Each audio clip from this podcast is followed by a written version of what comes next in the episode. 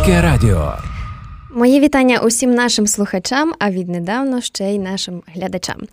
Е, у подкаст студії Львівського радіо стартує абсолютно новий проект. Я є його авторкою та ведучою. Мене звати Вікторія Мацькович, і я стану вашим провідником у такий багатовимірний світ психології.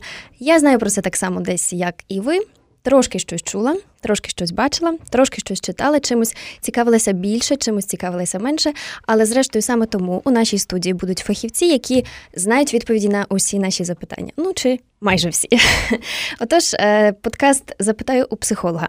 І сьогодні у мене в гостях дуже цікава спікерка. Е, перший ефір дуже особливий. Перший ефір має багато значення, тому що як корабель називеш, так він і попливе. Ви нам вибачайте, коли нам щось не вдасться, бо це наша перша відеотрансляція, але ми дуже раді, що вона таки відбувається.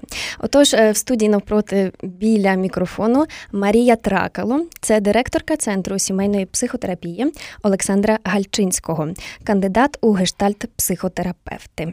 Привіт, Мої вітання, Марічко. Привіт, Отож, привіт. Е, ми обрали першу тему, а вона така доволі, начебто, банальна, самооцінка. Але, зрештою, актуальна чи ні?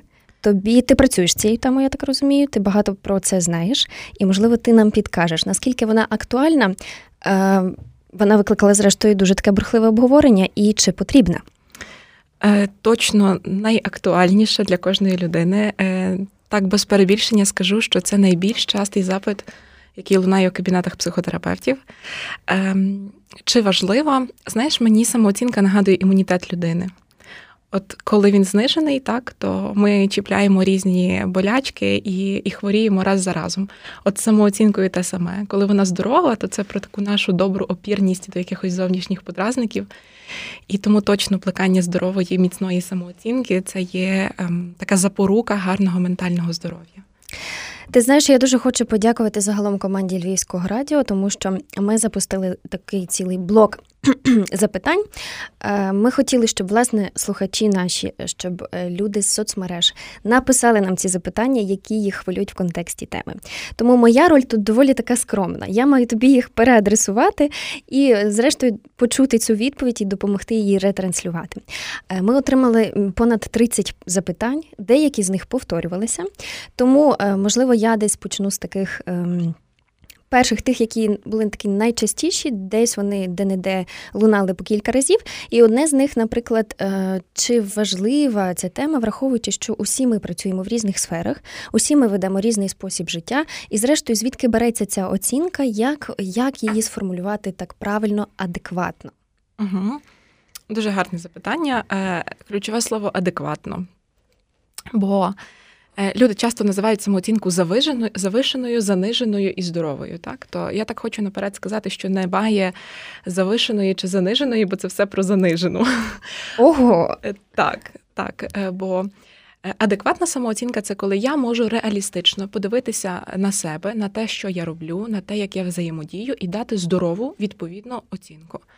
Якщо я даю занижену оцінку, так то ми очевидно говоримо про занижену самооцінку.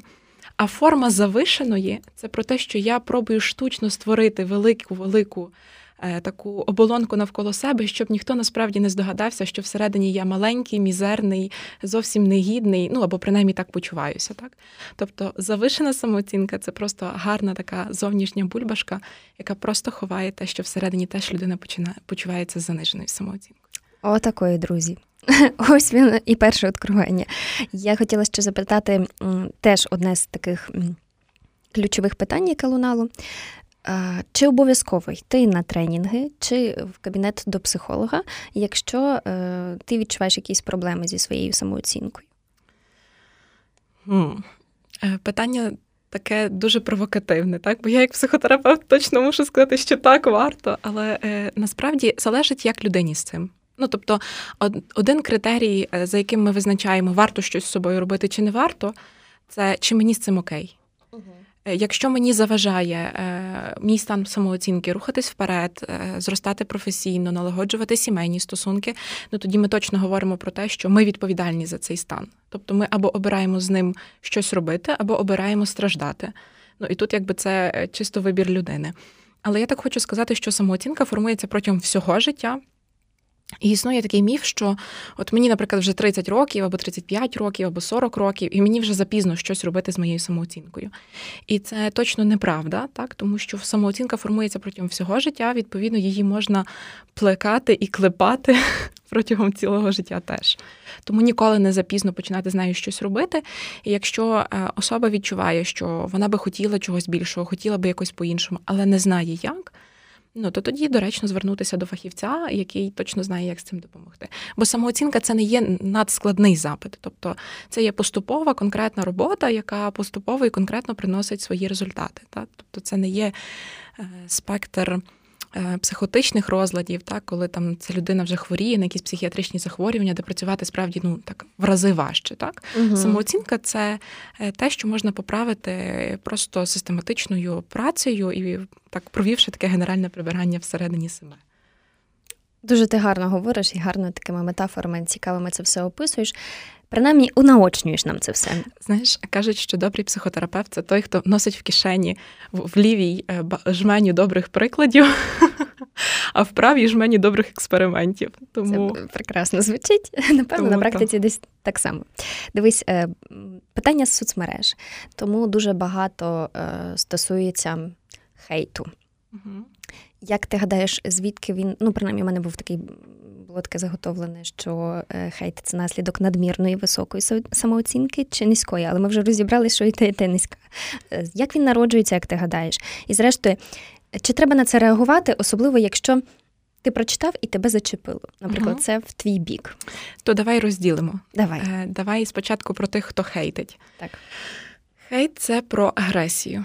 Це менше про самооцінку, більше про агресію. Бо агресія це не тільки коли, там, так як ми звикли вважати, що це коли хтось кричить посередині кімнати і всі там на вухах стоять. Ні. Агресія може виглядати дуже мило. Так? Е, це може бути плітки, це можуть бути якісь такі е, сарказм і іронія. Це теж все про агресію. І хейт це радше про, про те, що я маю агресію до тої людини, яку хейджу.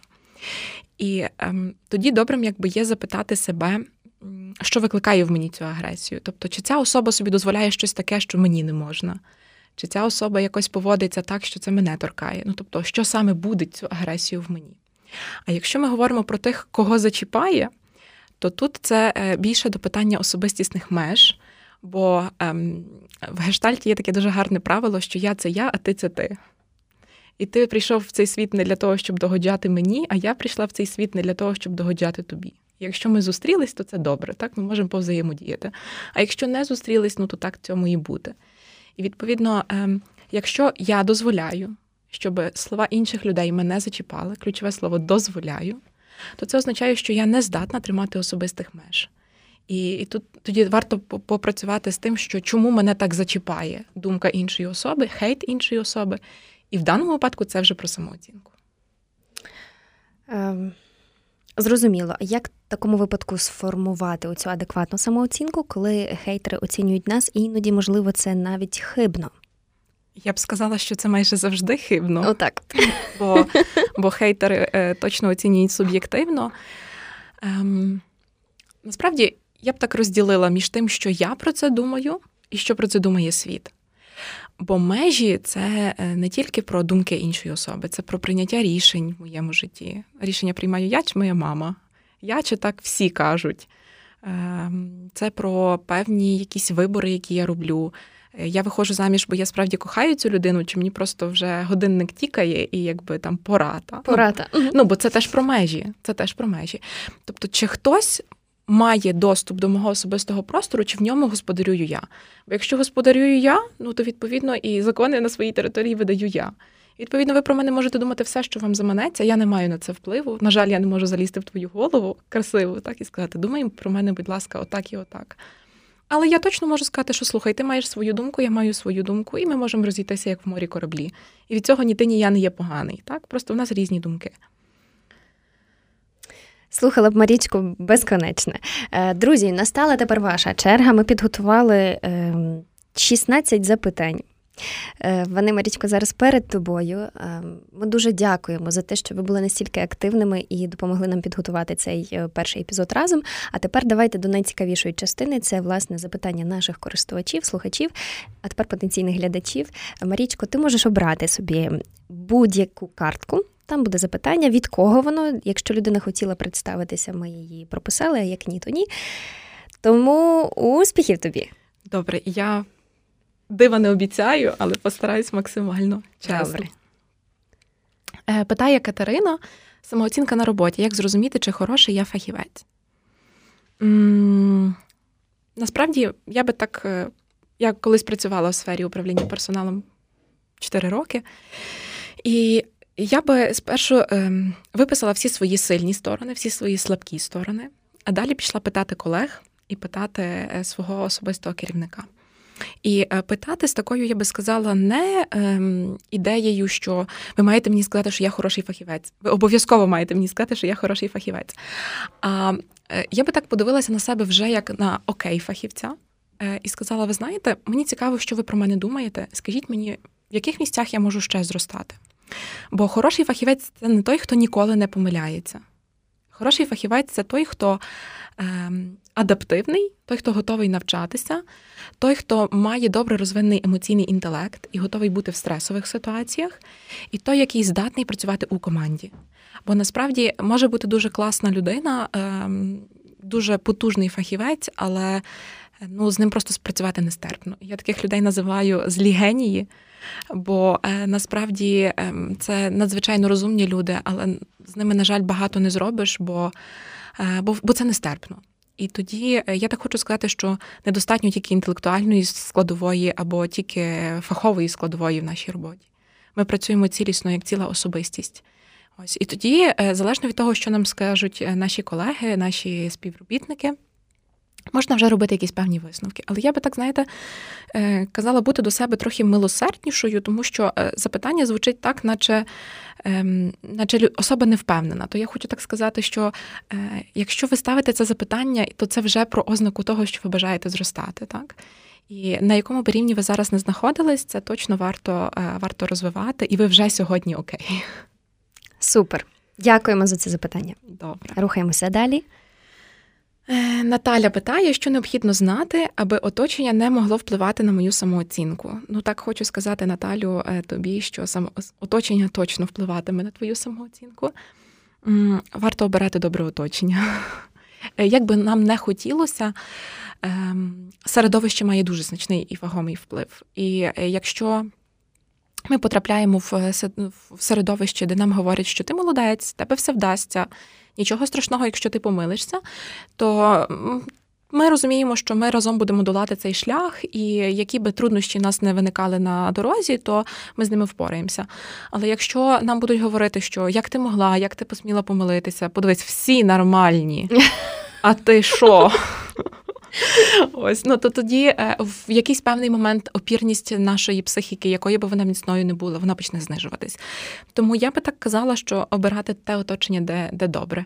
Е, я, як психотерапевт, ем, для себе зараз багато рефлексую і працюю над тим, щоб відновлюватися і бути з тими людьми, з ким мені добре.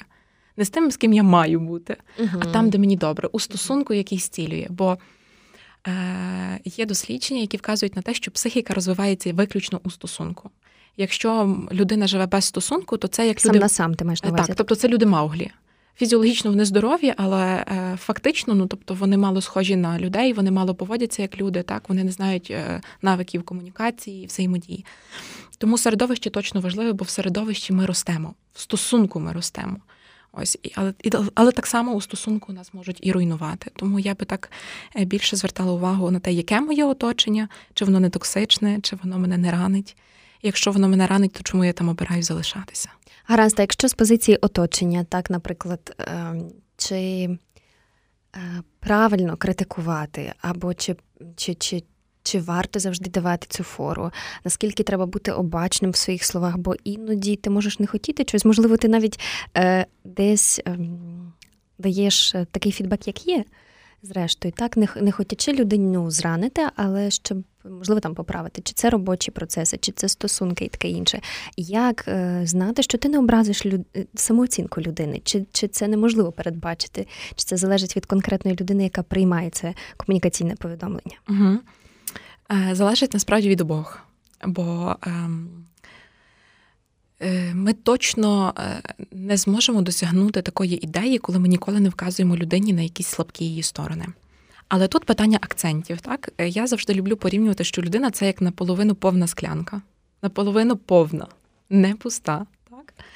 Але якщо хтось приходить і каже: Вау, слухай, в тебе вже сьогодні так багато вдається, круто, спробуй ще попрацювати над отим і отим, що ти чуєш, що угу. я вже сьогодні багато що можу, так, і мені якби природньо хочеться рости.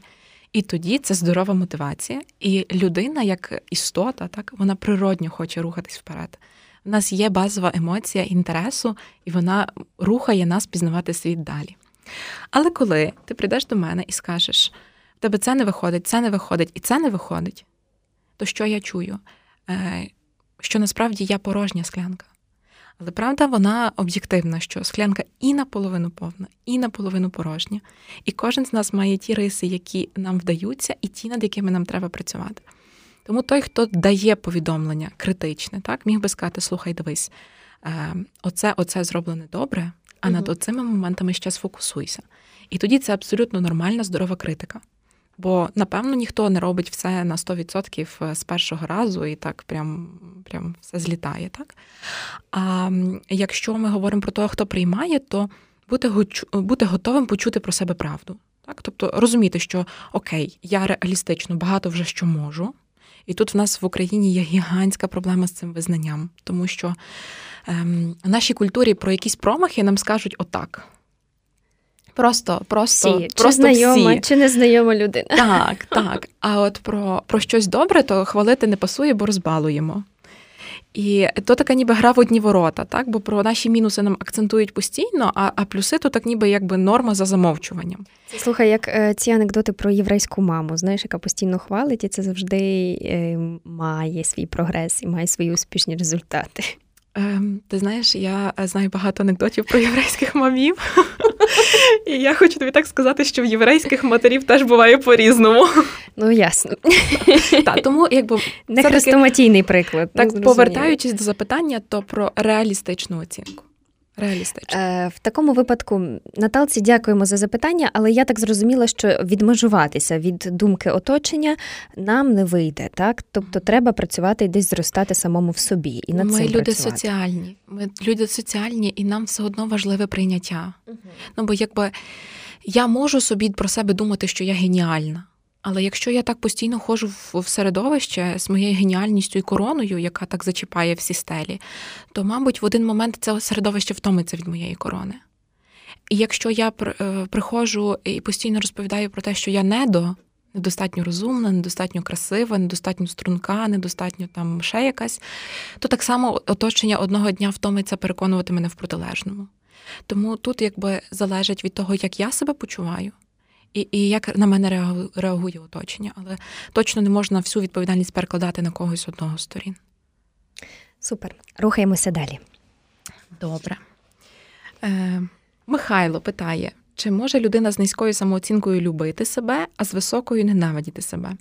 Ну, повертаючись до високої, так, це теж про занижену.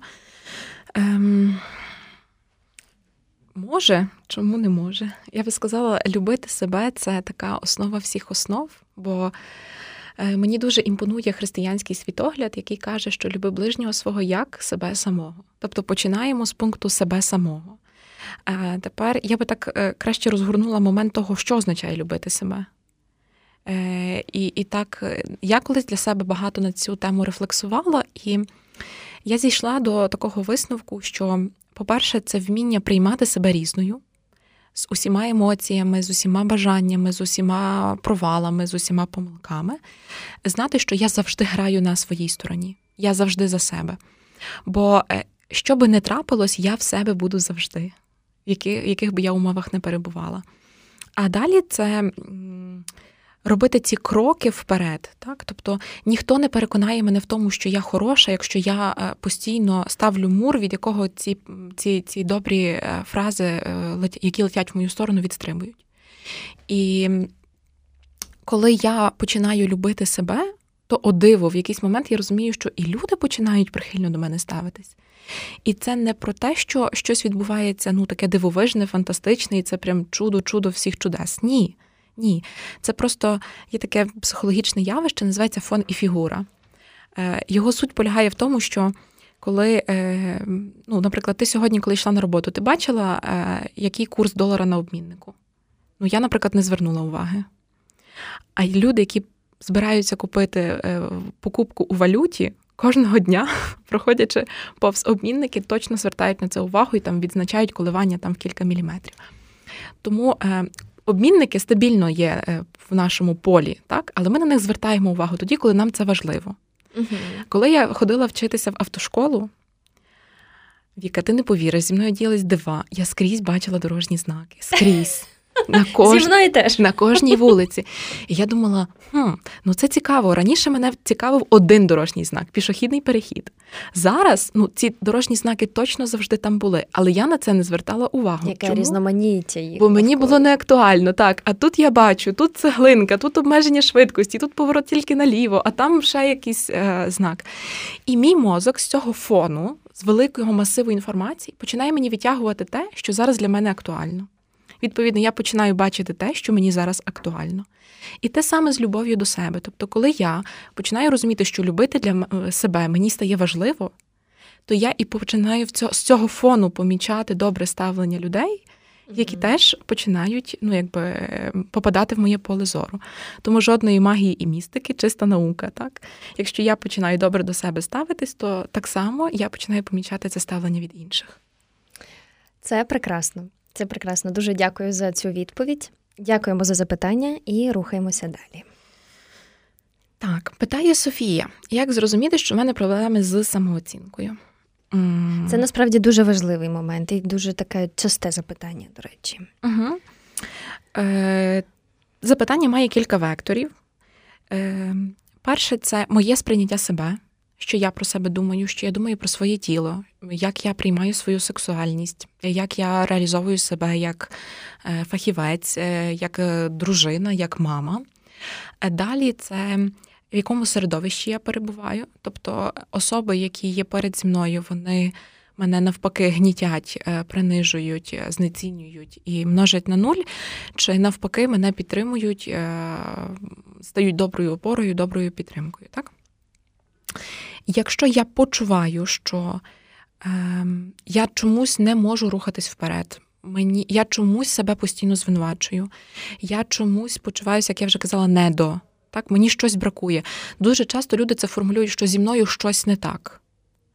Я, коли пробую допитати, що саме не так, матерії немає, тобто предмету, що саме не так, немає.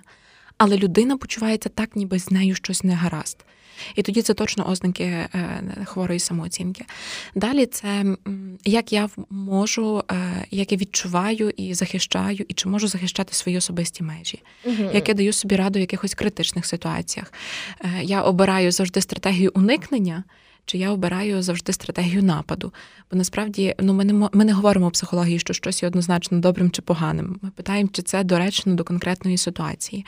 Бо коли на мене сунеться лавина, то може і краще втікати, а не пробувати з нею кулаками махатись. Та? Ось, але коли на роботі в мене є якась ситуація, де мені потрібно зібрати свою волю в кулак і піти, і все-таки ніби боротися за якесь певне право, рішення чи так далі, ну чи, чи якусь іншу обставину, а я постійно втікаю, ну то це теж теж про, про ознаку того, що я з цим не справляюся. Добре, трошки для себе зрозуміли. Йдемо далі. Так, я так сподіваюся. Ем, Ще одна Софія питає, як не порівнювати себе з іншими. О, це дуже класне запитання. Порівняння то така. Така наша біль, наша хвороба, бо в нас в українському народі завжди в сусіда хата краща, дружина е, красивіша, стирта соломи вища. Е, так, І і ми порівнюємо. Так. Давайте визнаємо всі разом чемно і дружно, що ми порівнюємо.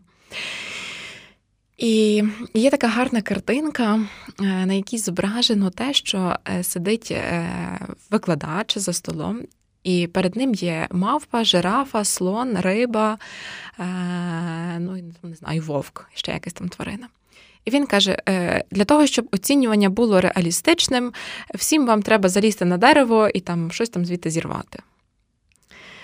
Ну, тобто завдання невідповідне до кожного, е, кожної сильної сторони тварини. Так? І я готова так погодитися, закриваючи півока на те, що єдина особа, з ким можна себе порівнювати, це я вчорашня. Бо е, якби рух і динаміка полягає в тому, що я здобуваю якісь нові навички, я зростаю. Ну, але Ну, якщо я яблуня і я рожу яблука, ну то е, а черешня скаже, що дивися, ти стільки яблук не родиш, як я. Ну то, то це нерелевантне просто порівняння.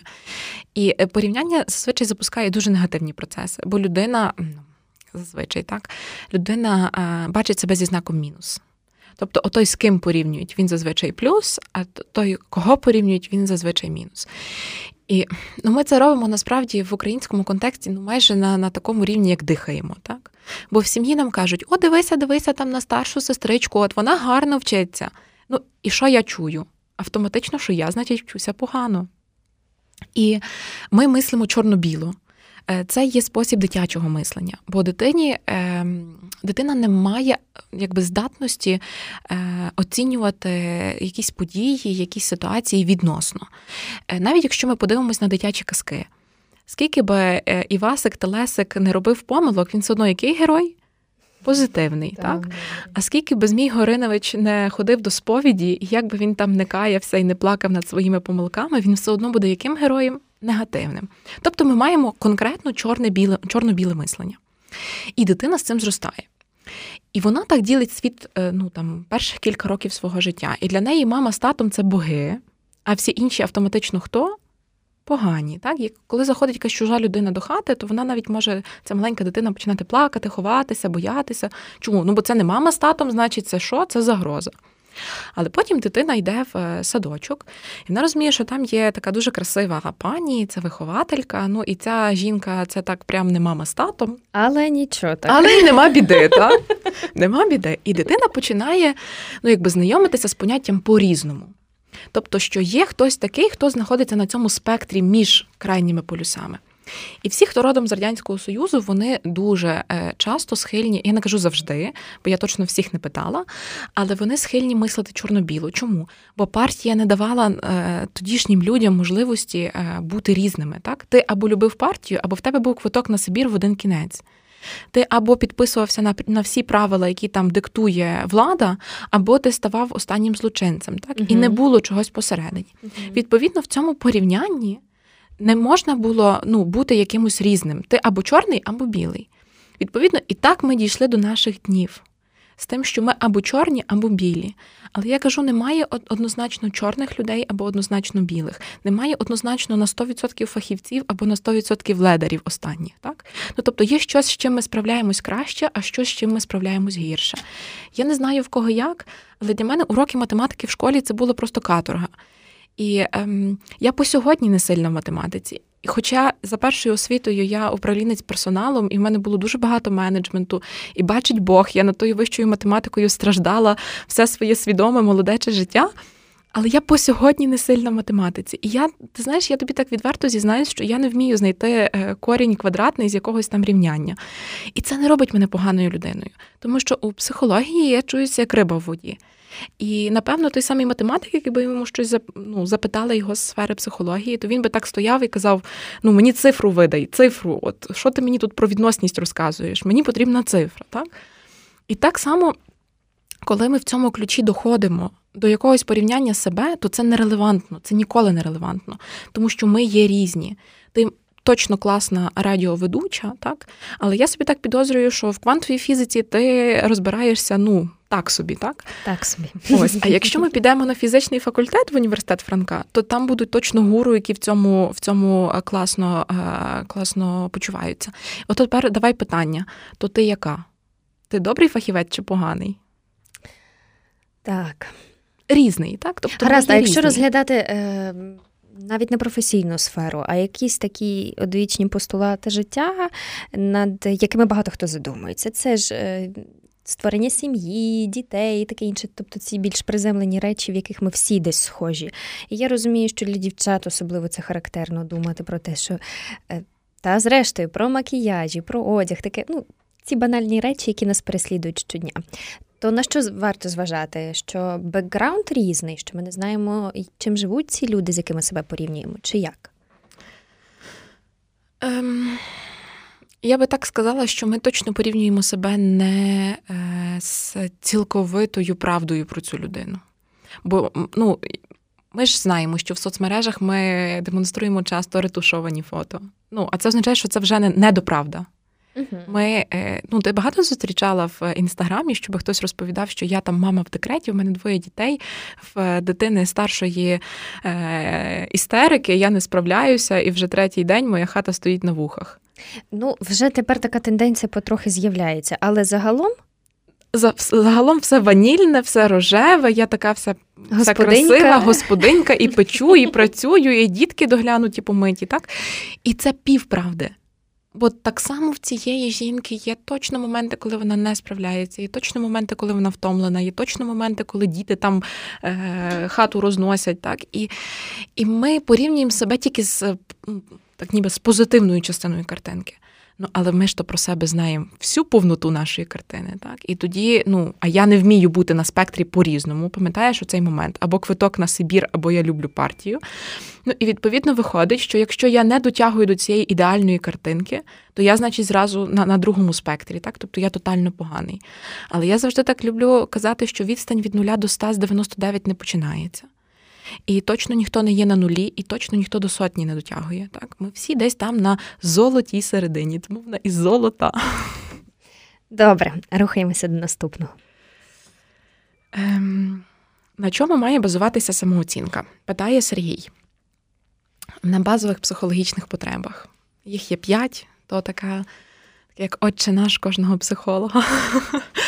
Е, п'ять е, точок. Е, перше це безумовна любов і прийняття. Що би не трапилося, в яких би я ситуаціях не перебувала, я люблю себе в будь-якому стані, з будь-якими проблемами, з будь-чим, що я переживаю. Я люблю себе без умов і правил. В нас в Україні знову ж таки, я так повторюся, чому власне про український контекст, бо в європейців з цим трохи менше проблем. Я мала досвід роботи з клієнтами з-за кордону, і вони насправді мають зовсім інший пакет викликів, так? Але в нас е, я любитиму тебе, якщо і три крапки, так? Або ти мусиш гарно вчитися, бо інакше я не буду любити такого негарного хлопчика. Або що це за такі оцінки, так? І дитина вже в такому молодечому віці розуміє, що любов є умовною. Якщо я досягну там добрих оцінок, тоді мене любитимуть. Якщо я буду чемно поводитись, тоді мене любитимуть. І ми всі потребуємо любові. Насправді більшість наших проблем це про любов або про її відсутність. Ну, точніше, про її відсутність, так?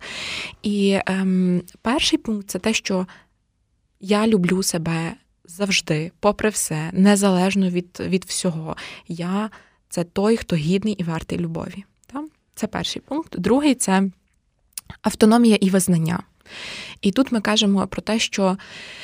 Ем, про мої помилки, так мені скажуть, про мої сильні сторони делікатно промовчать. І виходить тоді така теж якби перекос в те, що визнають тільки те, що в мене не до, те, що мені не вдається. І в такому випадку ми кажемо, що визнавати свої перемоги теж, визнавати себе цілком і повністю, не вибирати якусь таку частину, яку ну яку я приймаю, а частину, яку я не приймаю. Тобто, я, по-перше, я визнаю свою себе як особу, свої потреби свої відчуття, свої почуття, і е, я нікому не дозволяю е, вдавати, що мене немає. Бо є дуже немало людей, які живуть в суспільстві і почуваються як невидимки. Е, часто це вихідці сімей, де було, наприклад, ем, де хтось, принаймні, один з членів сім'ї був залежністю. Ну, наприклад, давай пофантазуємо. Е, Так, не знаю, тато випивав. І коли він приходив не не зовсім в доброму гуморі, то що робила ця дитина? Вона вдавала, що її немає. Тобто вона поводилася тихше трави, нижче води, і аби не потрапляти аби на не очі. потрапляти на очі. Так? Тобто тільки би мене не побачили. Mm-hmm. І відповідно в дорослому житті ці люди продовжують жити з такою ж стратегією. Так? І ми кажемо, що слухай, давай ми визнаємо, що ти є що в тебе є потреби, що в тебе є бажання, що в тебе є здатність приймати свої власні рішення. Давай ми це визнаємо.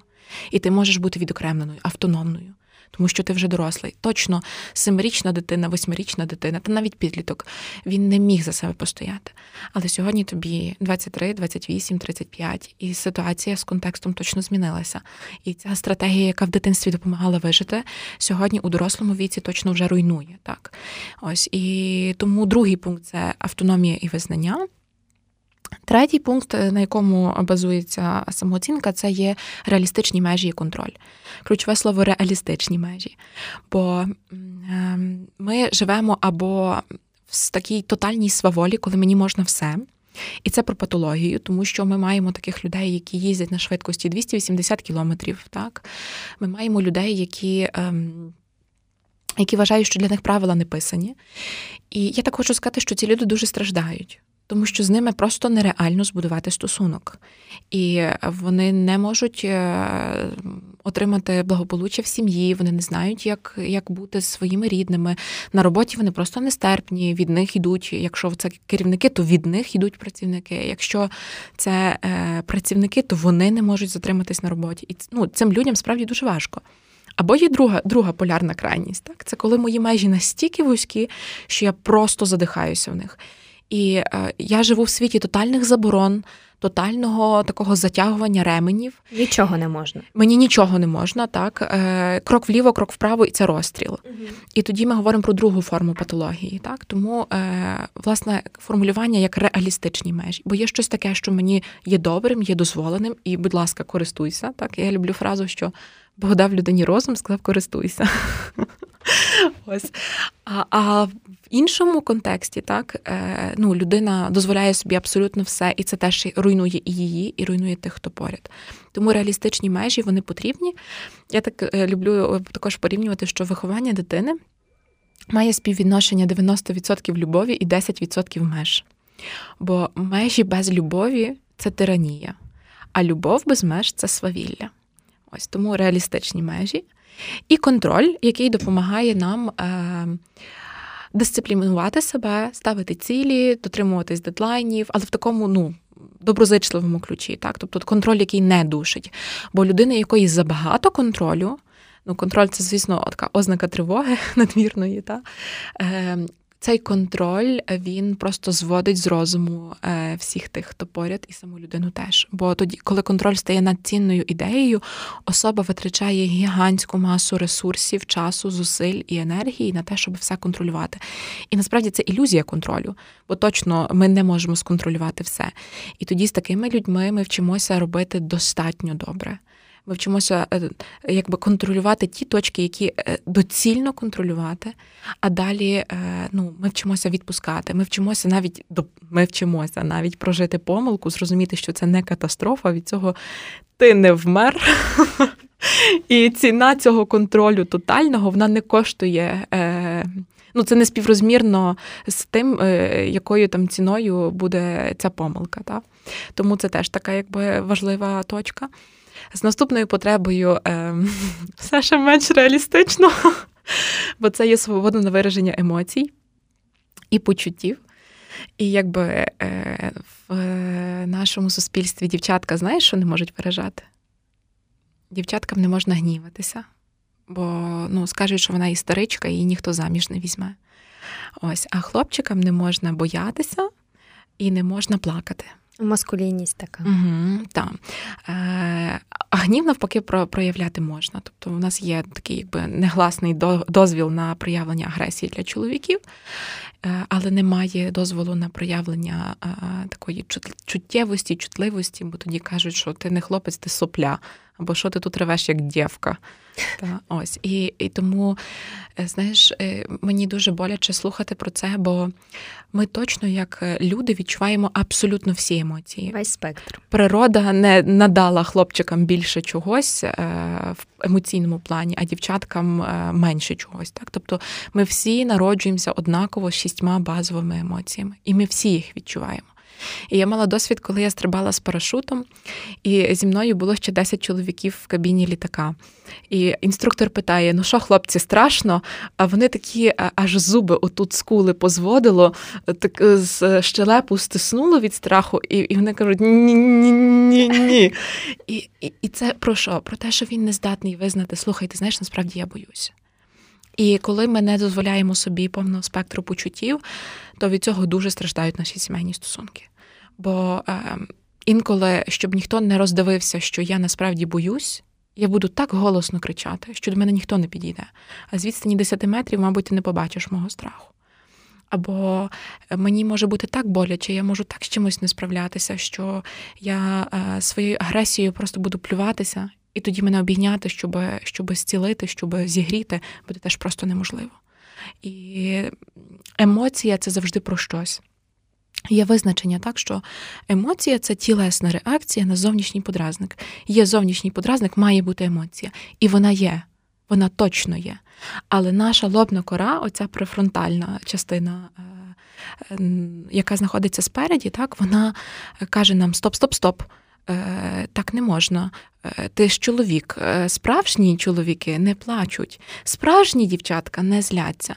А всередині, наприклад, її аж тіпає. Та? І вона мені розповідає в кабінеті, що ем, вона зазнала досвіду сексуального насилля, а говорить про це абсолютно беземоційно, так наче розповідає про яєшню з беконом.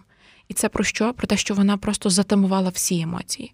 Бо е, ділянка мозку, яка відповідає за емоційну складову, це мигдаловидне тіло. І воно в нас одне. І воно працює за дуже простим принципом: ми або дозволяємо собі все, або не дозволяємо собі нічого. Тобто воно не вміє сказати: слухай, от радість і інтерес я тобі дозволяю проявляти, а будь ласка, е, огиду, сум, е, гнів і страх, отут, коротше, складаємо в коробочку. Так не буває. Ми або дозволяємо повністю весь емоційний спектр, або ми тамуємо теж все. Ну і люди, які затамували все, е, вони не переможці. Це люди, які втратили смак життя. Все-таки емоції допомагають нам будувати стосунок, допомагають нам ну, багато чого проживати такого чуттєвого. І остання потреба це спонтанність і гра. Е, і гра так дуже часто в нас знецінюється, е, тому що ну що тут бавитися, то ж час час тренькати, так? Але насправді ем, у грі ми вчимося більше, ніж думаємо. Бо дивися, уяви, що ми з тобою граємося, і я завжди виграю. Що ти мені скажеш після там не знаю, восьмого разу? Я з тобою більше не граю. Я з тобою більше не граю. Супер. І і справді, якщо ми поспостерігали за дітьми, то вони так і кажуть. Бо е, якщо я е, вмію грати тільки за себе, а не вмію грати за команду, не вмію грати за того, хто поряд, то точно, напевно, зі мною ніхто не захоче бути. Е, в грі ми вчимося в такий безпечний спосіб отримувати новий досвід. В грі ми ем, проживаємо такий, знаєш, ніби в міні-формі е, момент поразки і перемоги. В грі ми знаємо, що ми можемо продовжити після помилки. В грі ми інколи дізнаємося, що е, є не тільки я, а є той, хто поряд, е, є команда. І я можу бути там фантастичним е, зірковим членом цієї команди, але є щось, що я не зможу зробити без інших членів цієї команди. І я вчуся піклуватися про них також. А спонтанність, в свою чергу, вона. Е, знаєш, вона дає нам адаптивність до нових життєвих ситуацій. Ну, об'єктивно, ти точно, е, хоча б раз в житті попадала в ситуацію, де все пішло не так, як ти запланувала. І є дві категорії людей, які е, кажуть, та нічого страшного, давай погуглимо якийсь новий квиток, е, подивимося. розрулимо. Так, так, так. Тобто для них це взагалі не проблема. А є люди, які заклякають і кінець кажуть, світу. все, так, це кінець світу, світ завалився. Мій план не спрацював. Ну, а тепер давай чесно. Багато планів в житті в нас змінюється, та майже всі. Так, особливо ті люди, які працюють в сфері бізнесу, вони знають, що сьогодні це все функціонує так, завтра у нас карантин. І ми або адаптовуємось і виживаємо, або ми кажемо, все, е, шеф, все пропало. Так, ми закриваємо лавочку і і на тому все. І це дуже плачевно, тому що. Ем, Об'єктивно, ці люди точно добрі фахівці своєї справи, але відсутність оцього емоційного інтелекту, цієї е, гнучкості, адаптивності і спонтанності призводить до того, що мегарозумні люди не, не рухаються вперед. Ось тому це таких п'ять базових потреб. Я таких, напевно, ще раз перелічу, так, щоб підсумувати. Е, та, угу. підсумувати, бо я так багато всього не говорила. Ось це є е, безумовна любов і прийняття, це є автономія і визнання, реалістичні межі і контроль, е, свобода на вираження емоцій і почуттів, спонтанність і гра. Я бачу, що на нашому студійному годиннику ми вже плавно наближаємося до 40 хвилин. Вже навіть вже навіть їх перейшли. Тому е, далі ми будемо рухатися в такому бліц режимі. Добре? Хоча тебе безмежно цікаво слухати. Дякую. Е, питає Марта: Інстаграм впливає на, на мою оцінку себе. Як це змінити?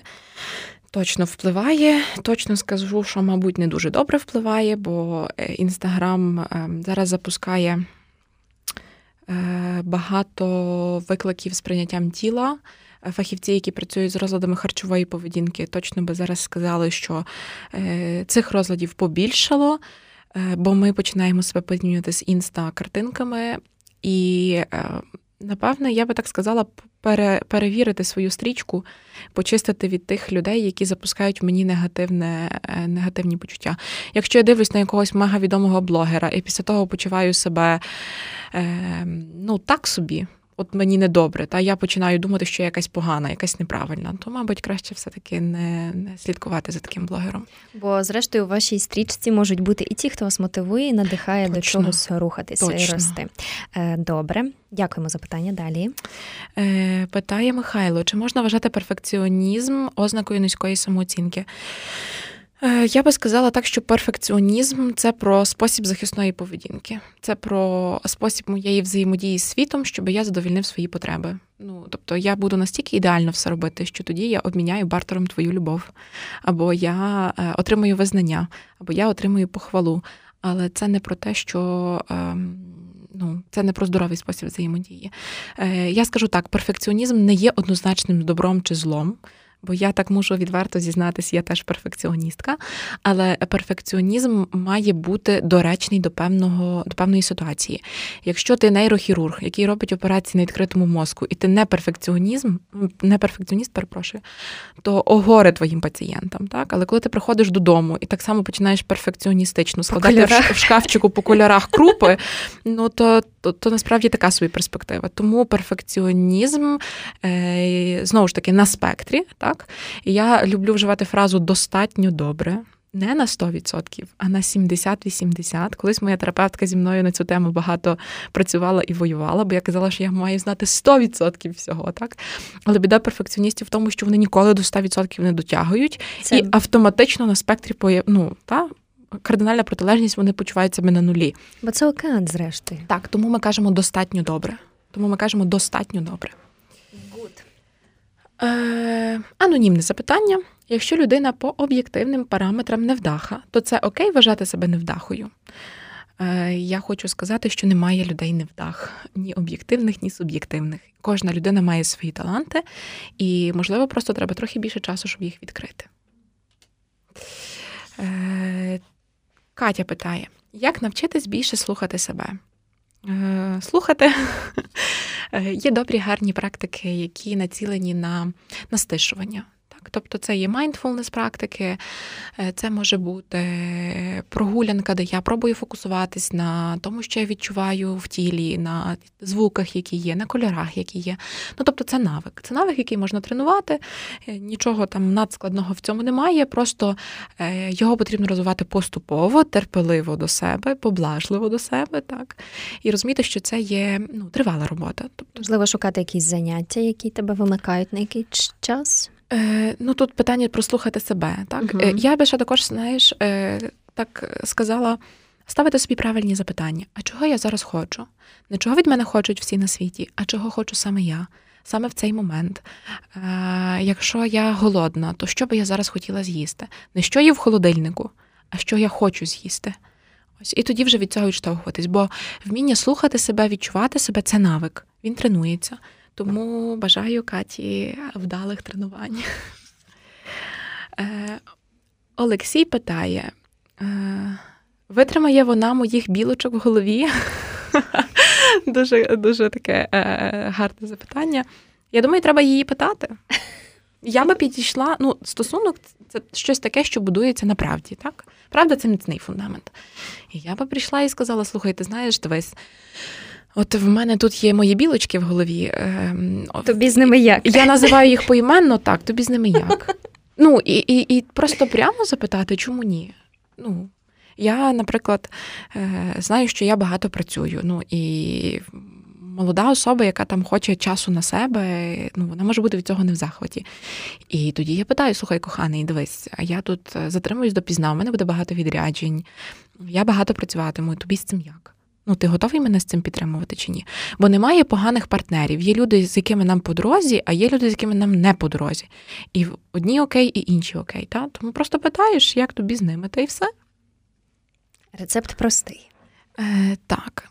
Е, Анонімне запитання: як не підвищувати свою самооцінку і не одягати корону? Ем, Бомборум. Я би сказала, не, не плутати питання гідності і гордості. Бо вважати себе негідною особою, то ну, це теж про занижену самооцінку. І ми хронічно страждаємо з тим, що ми плутаємо ці поняття. Ми плутаємо насправді. Бо гордість це коли в мене чогось немає, але я роздуваю в себе великий хвіст. Так, Я не ну, я перебільшую щось або применшую щось. А гідність це коли я кажу: «Е, у мене є мої таланти, у мене є мої сильні сторони, і я нікому не дозволю себе кривдити. Мабуть, це швидше про гордість питали, очевидно, що так. Ну, ну, питання звучить, як не підвищувати свою самооцінку і не одягати корону. Так? Тобто це про якийсь такий, е, напевно, спектр. Та? Не можу до кінця відповісти, бо не зовсім мені зрозуміле, про, про що запитання. Чи надмірна кількість селфі вказує на зухвалість і завищену самооцінку? Думаю, треба запитати тих, хто робить ці селфі і з яких мотивів вони їх роблять. І Так би всіх під одну лінію я не рівняла, бо точно е, хтось має з них адекватну самооцінку, хтось е, навпаки пробує цим щось гіперкомпенсувати. Тому треба розглядати кожен випадок е, індивідуально. Так, Михайло е, питається, чи чоловіча і жіноча самооцінка відрізняються. Ем, Гарне питання. Дуже класне питання, насправді так. Е, я би сказала, що чоловіча і жіноча самооцінка вони е, діють за одними ж за одними і тими ж самими механізмами, але використовують різні інструменти. Тобто, якщо для е, чоловіка це більше про е, бути здобувачем, е, отримати, ем, ну так знаєш, як ці древні чоловіки вони ходили на полювання, і їхнім завданням було при, приволокти мамонта додому. Ось, ну то якщо він за десь вполював мамонта, то він герой, та? тобто він здобувач. Жінка натомість, ну вона її самооцінка може ем, базуватися трохи менше на ідеї здобувати цілий світ. Але натомість її самооцінка може базуватися на тому, яка вона мама, які в неї діти, чи ці діти гарно вчаться. Ну тобто просто інші інструменти, так. Але механізми дії ті самі, емоції ті самі. Тому тут ми недалеко втекли один від одного. Е, Михайло також питає, які є міфи про самооцінку. Е, так, от прямо зараз з ходу можу сказати, що, що мені запізно працювати над самооцінкою що мені вже нічого не допоможе. Е, отут хочу сказати так: ха-ха-ха. І, Бо такі люди, які перерікають себе на таку фаталістичність, так, то я хочу сказати, що, мабуть, вони дуже сильно перелякані, бо якби вони спробували прийти в кабінет до фахівця, ем, то, напевно, би результат був е, однозначним. Так? Чомусь люди не сидять і не думають. Напевно, мої зуби вже ніхто не врятує. Та? Ну, Тобто, в нас не виникає таких ідей. От те саме із самооцінкою. Та? Ну, Тобто, ми йдемо, коли щось е, болить е, в тілі, йдемо до лікаря, щось не так з психікою, йдемо до до, до, до психолога, психотерапевта. Ось Тому е, це другий такий міф. Ще про те, що самооцінка це один раз і на все життя що я от взяв висоту, і я вже от ніколи планку не понижу. Я так хочу сказати, що самооцінка це точно квиток в один кінець. Ну тобто, це праця надзвичайно вдячна, бо е, якщо я вже щось здобула, то я вже ніколи не повернуся до чогось іншого. Але. Виклики в житті теж змінюються. Бо коли в мене немає дітей, то це один контекст. Коли в мене народжуються діти, це інший контекст. Коли це діти підлітки, це ще інший контекст. І тут можуть просто з'являтися нові нові, якби. Такі аспекти, які можуть зранювати мою самооцінку. Але знову ж таки, якщо я маю добрий механізм опірності, я над ним працюю, я постійно підтримую гігієну своєї психіки і самооцінки, то все буде добре. Самооцінка це дорівнює впевненість в собі. Е, Я думаю, що це близькі, але не тотожні поняття. Не тотожні. Ну і останнє наше запитання е, питає карма. Гарно. Так, так. Як відмежувати себе від комплексів інших? Е, Тут також питання меж. Е, розуміти, що добре, це комплекси іншої особи, а я тут до чого? Е, яким боком це мене торкається? Чому я дозволяю цьому торкатися мене? Чому я дозволяю, щоб це впливало на мене? І знову ж таки, що я можу з цим зробити? Ну, тобто, я очевидно, якщо я прийду до тебе і скажу, слухай, тобі поради психотерапевта, то як ти як ти зреагуєш? Ти скажеш, ти що? Ну, я ж нормальний, так? Але можна прийти і показати, ти знаєш, я бачу і я відчуваю, що є щось таке, з чим ти не справляєшся. І можна прийти і сказати, слухай, ти знаєш, але я також думаю, що з цим можна звернутися до фахівця і спробувати впоратися, але точно не тиснути. Ну бо якщо ем, якщо це комплекси іншої людини, то ми не несемо відповідальності ні за думки, ні за емоції, ні за почуття, ні за рішення інших людей. Я це я, а ти це ти. Але якщо це торкається мене, то, то, то тут питання тільки до особистих меж. Та є над чим подумати. Так. Це було наше останнє запитання, так? Так, це Що взагалі скажеш про ті питання, які ти отримала сьогодні тут? Е, запитання дуже класні. Ем, мені виглядає, що їх ставлять мислячі люди, які пробують рефлексувати на на тему самооцінки і і її місця в власному житті. Ем, самооцінка була, є і буде. Та, То як, е, як основа всіх основ. Я можу тільки побажати всім тим особам, які ставили ці запитання, починати її плекати. Самооцінка це щось таке, що ми вирощуємо, і дуже важливо, дуже важливо, ми вирощуємо це в своєму темпі. В мене в кабінеті росте вазонок.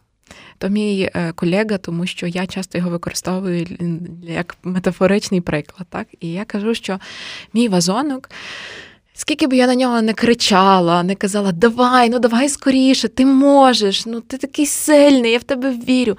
Мій вазонок все одно росте в своєму темпі. Він росте. Я про нього дбаю, я його підливаю, я йому там купила кращий горшок. Він в мене рік жив в стаканчику з водою і, і вижив. Я зрозуміла, що він міцний горішок, та? але він росте у своєму темпі. І так само з нашими змінами в житті. Ми би хотіли Еверест за день підкорити, так? але це є поступова, поетапна робота. І те саме самооцінкою. У своєму темпі. Це, до речі, це найскладніша робота, в е, найскладніший момент у роботі з самооцінкою, бо ми хочемо змін вже швидко і на вчора. Ні, ні, ні. Так не спрацює. Все, що прострибнемо, нас успішно закине назад. Наша психіка настільки мудра і бездоганна, що її не обдуриш. Тому е, зміни і праця над самооцінкою відбувається конкретно в нашому темпі. Не буває швидких темпів, не буває занадто повільних, не буває там ще якихось, є тільки мій темп. Е, я можу сказати, що моя праця над самооцінкою вже триває не рік, не два і не три. І, мабуть, ще триватиме довго, так? Але е, от той смак змін, який е, отримує людина, коли їй почне вдаватися там за за якийсь певний період часу, він точно е, вже не дозволить їй зупинитися. Тому це квиток в один кінець, це дуже вдячна робота, але дуже поступова. Ось тому не стрибати, а йти у своєму темпі. Прекрасне резюме сьогоднішньої розмови Марічка Тракало, директорка Центру сімейної психотерапії Олександра Гальчинського, кандидату гештальт-психотерапевта. Дякую. Ми дуже тобі дякуємо. Направду за те, що ти погодилася відповісти на наші запитання. Не, Не все було легко, не все було просто, але водночас. ти нам трошки це поскладала, і я впевнена, що всі, хто е, написав нам ці запитання, вони отримали якісь відповіді, або принаймні е, якийсь сигнал, якийсь напрямок. Дорожню карту, щось, хоч щось. Тому Я, ми тобі дуже... Якщо хтось чекав знаку, то щоб ось. почати роботу над самооцінкою, то так, це добрий знак. Не відкладайте її на, на потім. Самооцінка це дуже така гарна праця. Тішуся, що вибрали цю тему сьогодні для вас, е, друзі, ті, хто нас слухає чи дивиться, тому що, як виявилося, це був постріл у яблучко. Е, Дякуємо, Марічко, за те, що прийшла сьогодні до нас. Е, Це новий подкаст. Запитаю у психолога.